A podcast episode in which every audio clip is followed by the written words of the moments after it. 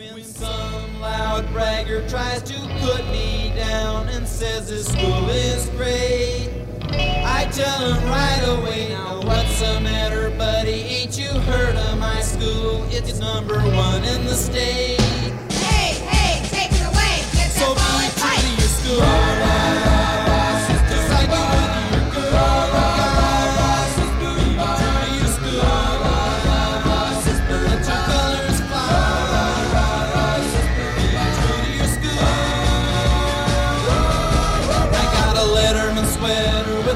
Welcome back uh, to the network. Al Gottfried, AJ Gottfried, powered by Wendy's in our studio in Southern California here.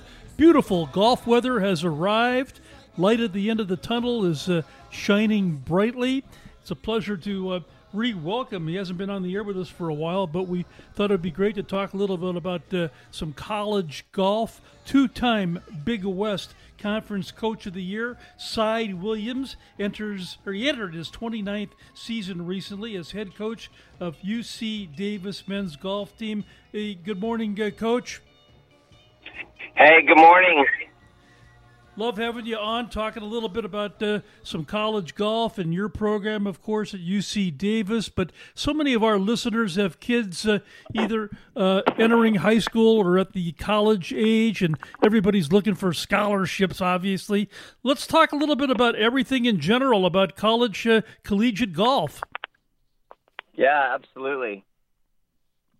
Uh, we've been on a recruiting hiatus here for a while because of the Mm. rules set up. So I think it's June first. First, we're going to be allowed to go back out and watch some golf, which will be really nice. Oh, fantastic. been over a year. Yeah.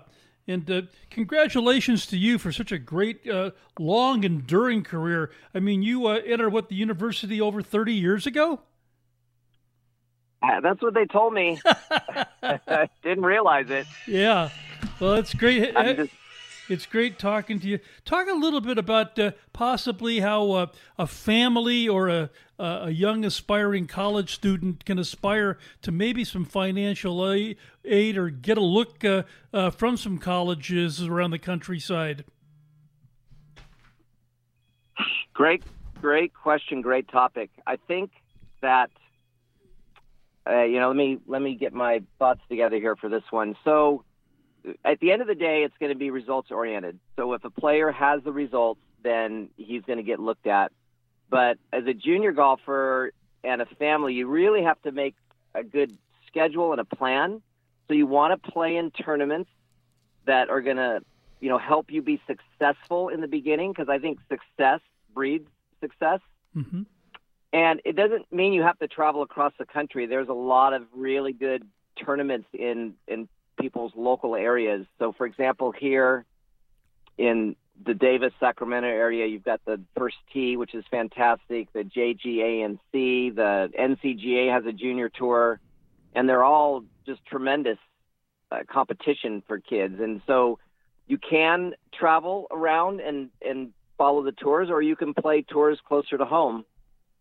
And a coach is just looking to see scores. He's looking to see uh, good finishes. He's looking to see other good players that you beat. And so every time you tee it up, you have an opportunity to check off those boxes. So Yeah. I, that's what I would do is I would make a really good, uh, realistic tournament plan, and and just start competing. Like you, com- there's there's nothing that's going to help you develop better as a player than to compete. And that's the same thing I tell recruits when they're looking for a college is make sure you are doing a lot of research. It's all on the internet. Make sure you find a place where you're going to play because you go to a school where you're going to start every tournament versus you go to a school where you're one of seven players that are all of equal caliber trying to get in. You're going to play in 50 tournaments over your career instead of seven. hmm It's a big deal. Yeah. What about taking a look at some uh, video? I know a lot of our college uh, football players uh, have sent a lot of video to uh, college coaches. Uh, you want to look at some video also, maybe? You certainly can. Absolutely. It's very easy to send that media nowadays. Yeah. And, and you know, as a coach, you get excited when you see some good fundamentals and you see some power You see some nice short game, but again, at the end of the day, you, as a coach, you look at scores. That's going to probably be the number one, two, and three Sure. criteria. So I would say this as a as a junior golfer, write your own emails, send them out to the coaches that you and programs you might be interested in. I know as a coach, I'm far more interested when I get an email from a player and I know it came from him than when I get it from a recruiting service.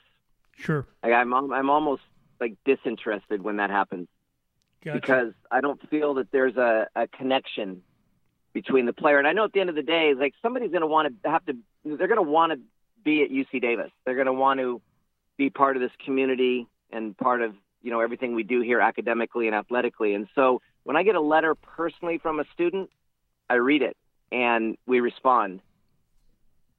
Let me ask you a question, reminding everyone we're talking to Cy Williams, head coach of uh, the men's golf team at UC Davis. I'm curious, uh, you talk about some of the things you look for in golfers, but um, you mentioned scoring. I mean, like, what are we talking about for the college or collegiate? You know, player. We're talking like uh, they have to be plus threes, fours, fives. Uh, you know, what kind of scores are you looking at when it comes to these, uh, you know, high schoolers?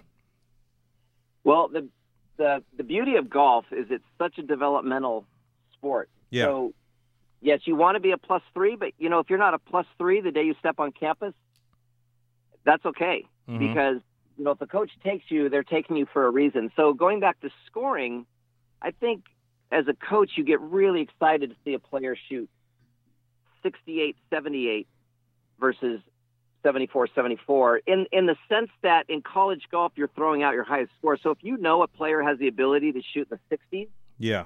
that is it's like gold when you're looking at it on the scoreboard because Mhm. that high score is going to get tossed out uh, not that there's value in being consistent but i think when when i'm recruiting and my assistant coach tyler raber's recruiting have that ability to get it under par because we know how valuable that score is in a college golf tournament.